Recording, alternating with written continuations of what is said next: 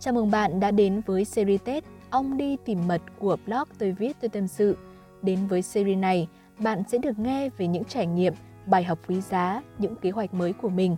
Series này sẽ là những điều mình tâm đắc nhất và mong muốn chia sẻ đến bạn. Series sẽ có 5 phần và được phát sóng vào 20 giờ tối thứ 2, 4, 6 từ ngày 24 tháng 1 năm 2022 đến ngày mùng 3 tháng 2 năm 2022. Hãy cùng lắng nghe nhé!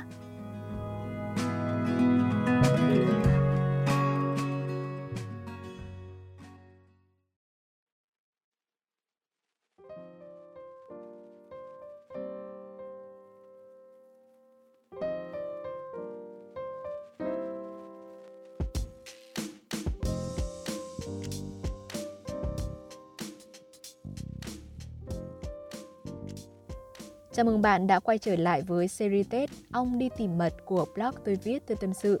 Mình là Thanh Lê, tác giả của blog này. Hôm nay thì mình cực kỳ hào hứng và vui vẻ khi mà ngồi lại đây để viết tiếp phần 2 của chuyên mục này, những bài học xương máu. Như buổi trước trong phần 1 thì mình cũng đang nói sơ qua ba công việc mình đã gắn bó và mình đã làm trong một thời gian dài rồi. Và phần đó thì mình mới sơ lược qua một chút nhưng mà chưa nói rõ lý do tổng thể và nguyên nhân sâu xa ra làm sao? Và ngày hôm nay thì mình sẽ chia sẻ chi tiết nhất có thể về nó. Mình sẽ cố gắng truyền đạt một cách dễ hiểu nhất cho bạn. Lưu ý một chút là hãy học các bài học mình rút ra qua quá trình làm việc. Mình không khuyến khích các bạn bỏ công việc giống như mình đâu nhá. Mình bỏ là có lý do riêng và con đường định hướng riêng của bản thân. Còn bây giờ thì bắt đầu phần 2 nhé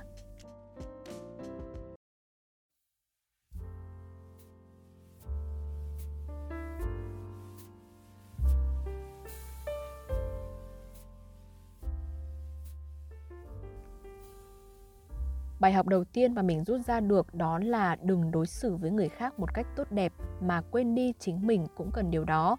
Trước khi đi làm thì mình đã có một thời gian lên mạng để tìm hiểu những cách ứng xử văn hóa lịch sự tại công ty.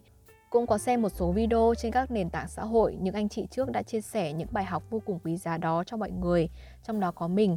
Không nhớ cụ thể là mình đã đọc ở đâu hay là đã xem ở đâu đó rồi. Và có một câu nhấn mạnh rằng là hãy đối xử tốt, hòa đồng với mọi người xung quanh. Ngay điều này xong thì mình cảm thấy rất là tâm đắc.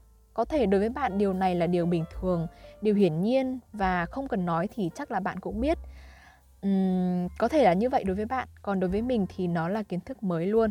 Mình cũng đã từng đi làm ở một số nơi trước đó nhưng mà điều này mình vẫn chưa nghiệm ra được.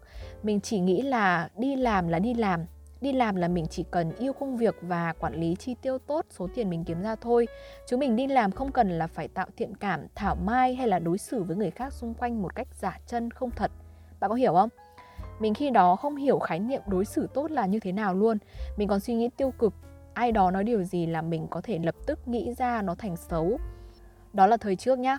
Còn ở thời điểm 2 năm hiện tại, mình vẫn có đi làm tại các công ty và mình đã nghiệm ra khái niệm kia là chưa đủ vế một công ty thì đều có bên A và bên B. Từ trong bản hợp đồng, từ bản ký kết với công ty hay là trong môi trường làm việc cũng có sự phân bậc rõ ràng sếp và nhân viên. Một môi trường làm việc sạch đẹp là khi cả hai tôn trọng và lịch sự văn minh với nhau, nhìn cái khó khăn vướng mắc để tìm ra giải pháp, cách thức giải quyết chứ không phải là để cãi vã, tranh luận, dồn trách nhiệm cho một cá nhân nào đó Nói đến đây là mình lại nhớ đến bác chủ quán cà phê. Lần đó là mùa đông khá là lạnh, Mình trở về nhà và buổi chiều có hẹn bạn thân đi uống trà, Nhưng mà nó lại có lịch bận nên là mình chỉ đi một mình tới quán thôi. Ngồi uống một tách trà nóng và ngắm không gian tại đó thì mình thấy rất thư giãn. Vì là khách ruột ở đó nên là mỗi khi mình tới thì bác chủ quán ở đây đều sẽ có một câu chuyện hay là một bài học gì đó dành cho mình. Bác rất yêu quý các bạn học sinh, sinh viên ham học hỏi và bác cũng luôn sẵn sàng chia sẻ những thắc mắc cho mọi người.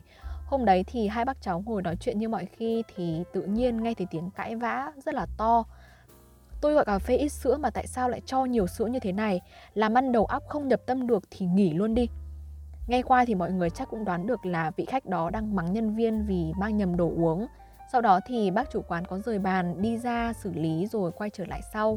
Bác lập tức bảo nhân viên làm lại đồ uống như yêu cầu của khách và đích thân mang ra cho họ và xin lỗi họ. Xử lý êm đẹp xong thì mình cứ nghĩ là bác sẽ ra trao hỏi nhân viên về lỗi của họ. Nhưng mà không ngờ bác lại ra nói chuyện tiếp với mình. Mình có hỏi là bác cứ đi giải quyết công việc cho xong đi, kệ cháu ngồi đây cũng được. Bác trả lời mình một cách rất là thản nhiên. Xong rồi cháu ạ, khách họ có yêu cầu gì thêm nữa đâu mà xử lý. Mình vẫn hơi ngạc nhiên một chút và bác có nói thêm là việc lỗi của nhân viên, bác không hỏi và truy cứu trách nhiệm. Vì ở đây order bằng máy, họ nhập máy lỗi thì đường truyền dẫn tới nhân viên cũng như thế. Không thể trách họ tay điếc, không có mắt nhìn hay là không nhập tâm được. Với lại khách hàng, họ cũng đang bực tức nên là mình phải xoa dịu họ trước đã.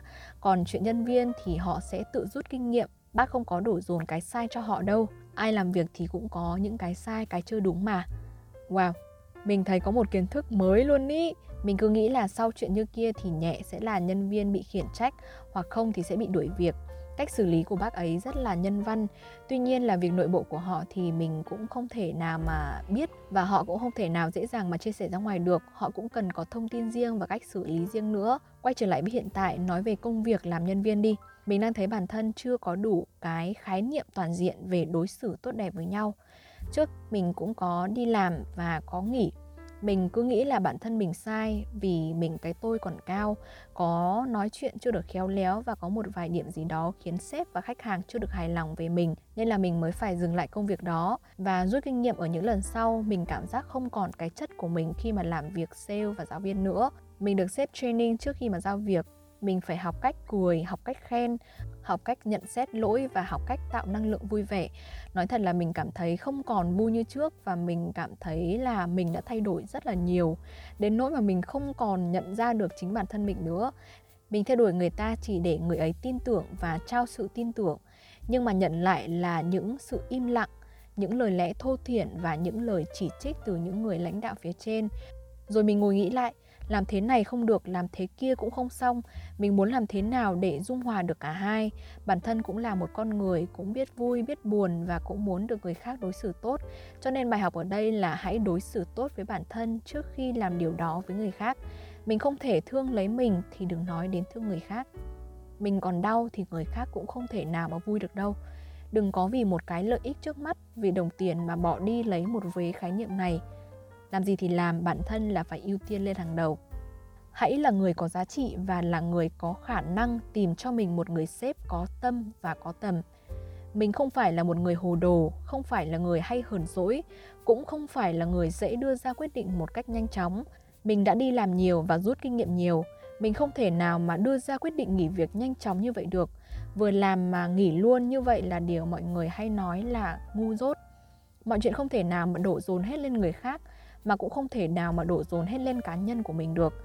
Mình rất ngại khi mà nói ra những điều này lên trên trang cá nhân của bản thân, bởi vì mình nghĩ nó sẽ khiến cho các bạn học sinh hoang mang hoặc là mất niềm tin với công việc chẳng hạn. Nhưng mà càng thương thì mình lại càng phải nói. Nói không phải là để hù dọa, mà nói là để bạn chuẩn bị tâm lý và kiến thức trước khi mà ra đời.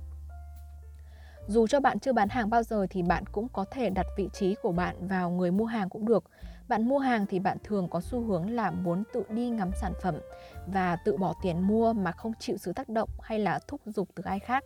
Điều này ok nếu như mặt hàng đó hữu hình. Còn đối với mặt hàng vô hình không thể nào mà chạm nắm hay là ngắm nhìn được thì bạn sẽ cần đến những cái sự trợ giúp tư vấn từ các nhân viên bán hàng tại đó. Mà điều các bạn muốn nghe là gì? Bạn muốn nghe giá trị sản phẩm, bạn muốn biết nó có lợi ích gì cho mình khi mà mua chúng, bạn muốn biết tài chính của nó như thế nào ví tiền của mình có đáp ứng được cái điều này hay là không? Chỉ nhìn vào vị trí khách hàng thôi, người bán hàng có tâm, họ sẽ biết cách tư vấn cho bạn về những thứ mà bạn cần. Họ sẽ không cần phải sử dụng các mẹo, các kỹ thuật để thúc đẩy quá trình mua hàng của bạn, vì họ đủ thông minh để biết rằng cách đó vô hiệu. Quan trọng nữa là khi khách hàng không có đủ tài chính đáp ứng, là điều hiển nhiên khách hàng sẽ không mua hàng của bạn, mặc dù là bạn có đưa ra những ưu đãi giảm giá, trả góp có thời hạn hay là không có thời hạn mình nghĩ là làm gì thì làm cũng cần phải có cái tâm và cái tầm của nó. Tầm nhìn xem là mặt hàng đó như thế nào. Nó có được ứng dụng và được sử dụng nhiều trong cuộc sống hay không, nhu cầu của nó như thế nào, khách hàng đó có phải là khách hàng tiềm năng hay là không, cần phải tư vấn như thế nào để phục vụ và giải đáp được cái khách hàng cần. Bất kể người đó là ai, làm công việc gì thì điều này là vô cùng thực tiễn nhưng mà bạn biết không, mình đi làm ở công ty và công ty họ sẽ kiếm tiền thu lợi nhuận từ những mặt hàng đó và họ sẽ tồn tại bằng cách là bán hàng, bán nhiều nhất có thể. Khi mà mình tư vấn một người khách, mình không bao giờ muốn làm người đó khó xử. Mình biết chắc là họ sẽ không mua thì dù tốn lời nó vẫn như vậy, nhiều lúc lại thành tội làm phiền người khác nữa. Nhưng mà cái người sếp quản lý mình hiện tại thì lại luôn dạy những cái bài học đạo lý và những kỹ thuật mẹo để bán hàng. Mình thấy nếu bản thân làm theo thì thực sự là không ổn một chút nào. Có thể là mình đặt nặng vấn đề này quá nhưng mà bản thân mình cảm thấy không hề vui vẻ không thấy hạnh phúc khi mà làm cái điều này. Tháng 12 thì mình cũng có nói với các bạn là cái việc mình xin nghỉ việc rồi đúng không? Mình chọn cách dừng lại hết tất cả các công việc hiện tại để dừng lại quan tâm, chăm sóc bản thân nhiều hơn và tự đúc kết kinh nghiệm nhiều hơn. Tuy nhiên là khi đó mình xin nghỉ thì chị sếp chưa cho ngay mà chị ý muốn rằng là mình sẽ dành thời gian để nghĩ lại điều này. Mình cũng có suy nghĩ lại và mình quyết định là sẽ nghỉ luôn, không làm việc tại đó nữa. Chưa đâu mọi người ơi, Điều mình bất ngờ nhất là chị sếp thường ngày mà mình hay khen, mình hay ca ngợi, mình hay nêu gương hành động tốt đột nhiên quay ngoắt 360 độ và nói chuyện với mình cực kỳ là khó nghe luôn. Chị ấy nói mình một tràng dài tin nhắn mà mình không tiện để thuật lại ở đây. Chị ấy nói là chị ấy phải bỏ công sức ra để đào tạo mình mà mình lại nghỉ việc khi mà chưa làm được bao lâu, thể hiện sự thiếu tôn trọng và không có tình cảm gì với chị ấy.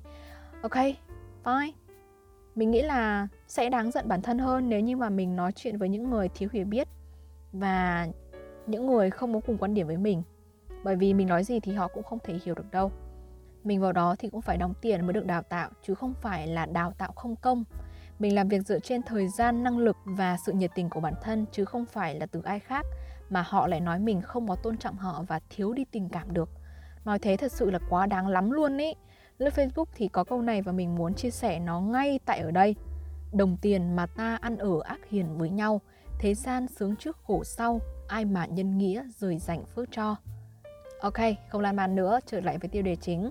Hãy là một người có giá trị và có khả năng tìm xếp có tâm và có tầm. Học sao cho mình đáng tiền, không có ngành nào là dễ kiếm tiền, không nơi nào là thuận lợi. Không kiếm được tiền thì kiếm được kiến thức, kinh nghiệm. Hãy thay đổi thái độ, cách nhìn nhận của bản thân, thay đổi được rồi thì thành công rất gần với bạn đây là một cái điều hiển nhiên và nếu như đảo ngược lại thì không có đủ tư cách đâu khi mà bạn đủ giỏi bạn có đủ giá trị thì bạn hiển nhiên sẽ được chọn nơi bạn làm được chọn và tìm hiểu sếp có tài năng, có tầm nhìn và có ảnh hưởng đến bạn bạn sẽ được đi theo họ và phát triển. Họ sẽ là bóng đèn soi sáng đường cho bạn đi, chỉ cần bạn có đủ giá trị để giúp đỡ họ cùng đi. Ví dụ như là cái cây đi, họ sẽ là thân cây vững chắc, họ cần bạn là những cái tán lá nhỏ để có thể hô hấp, quang hợp giúp cây phát triển nhiều hơn. Nếu như thiếu bạn thì họ vẫn có thể tồn tại, bởi vì bạn chỉ là một cái chiếc lá nhỏ thôi. Nhưng mà có một câu nói như thế này thà làm tớ thằng khôn, còn hơn là làm thầy thằng ngu. Bạn chỉ là một lá nhỏ, nhưng mà bạn biết được cái giá trị của mình. Bạn biết được thứ cốt lõi cần phải làm và công hiến hết mình, thì bạn sẽ luôn cảm thấy hạnh phúc và vui vẻ. Làm gì thì làm, phải biết nghĩ cho cả hai bên. Đừng chỉ nghĩ lợi mình mà hại người. Luật nhân quả thì không chừa một ai đâu. Cuối cùng là bài học về làm chủ ước mơ của bản thân. Phải biết mình muốn gì, mình cần phải làm gì, con đường đi như thế nào nó cụ thể chi tiết các bước chứ không phải là cái đích mà bạn nhìn thấy được trong nháy mắt. Mình hay bị cuốn theo tiền. Mình nghĩ là sẽ có bạn giống như mình hiện tại thôi. 19 tuổi rồi, đã là sinh viên, Không còn bé nhỏ mà ngửa tay xin tiền bố mẹ nữa. Mình phải có trách nhiệm với bản thân Và cao cả hơn là đối với bố mẹ của mình. Họ đã đi làm vất vả rồi, lại còn nuôi thêm mình, Bao nhiêu chi phí ăn học các thứ nữa mình muốn làm điều gì đó để giảm bớt cái gánh nặng của bố mẹ đi. Điều này thì không sai nhưng mà nó chưa đúng với thời điểm hiện tại của bản thân mình. Mình hiện tại nếu như mà theo ngôn từ xã hội thì người ta gọi là còn xanh và còn non. Chưa có đủ kiến thức, kinh nghiệm để làm nên những việc với mong muốn đủ các tiêu chí mình tự đề ra.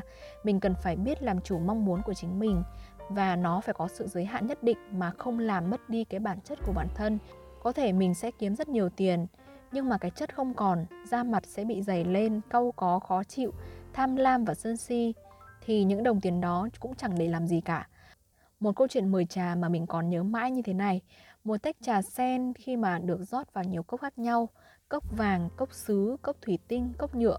Ai cũng muốn được chọn một cái cốc đẹp nhất ai cũng nghĩ rằng khi cầm cốc đẹp là uống nước nó sẽ ngon hơn nhưng mà họ quên đi rằng là trà sen cũng từ một ấm trà mà xuất ra thôi trà ví như là cái chất cái cốt lõi còn cốc chỉ là cái vỏ bọc bên ngoài tiền bạc cũng như cái vỏ bọc đó nó không phải là cái chất của mình vì vậy không có gì mà phải lao đầu vì cái vẻ hào nhoáng đó.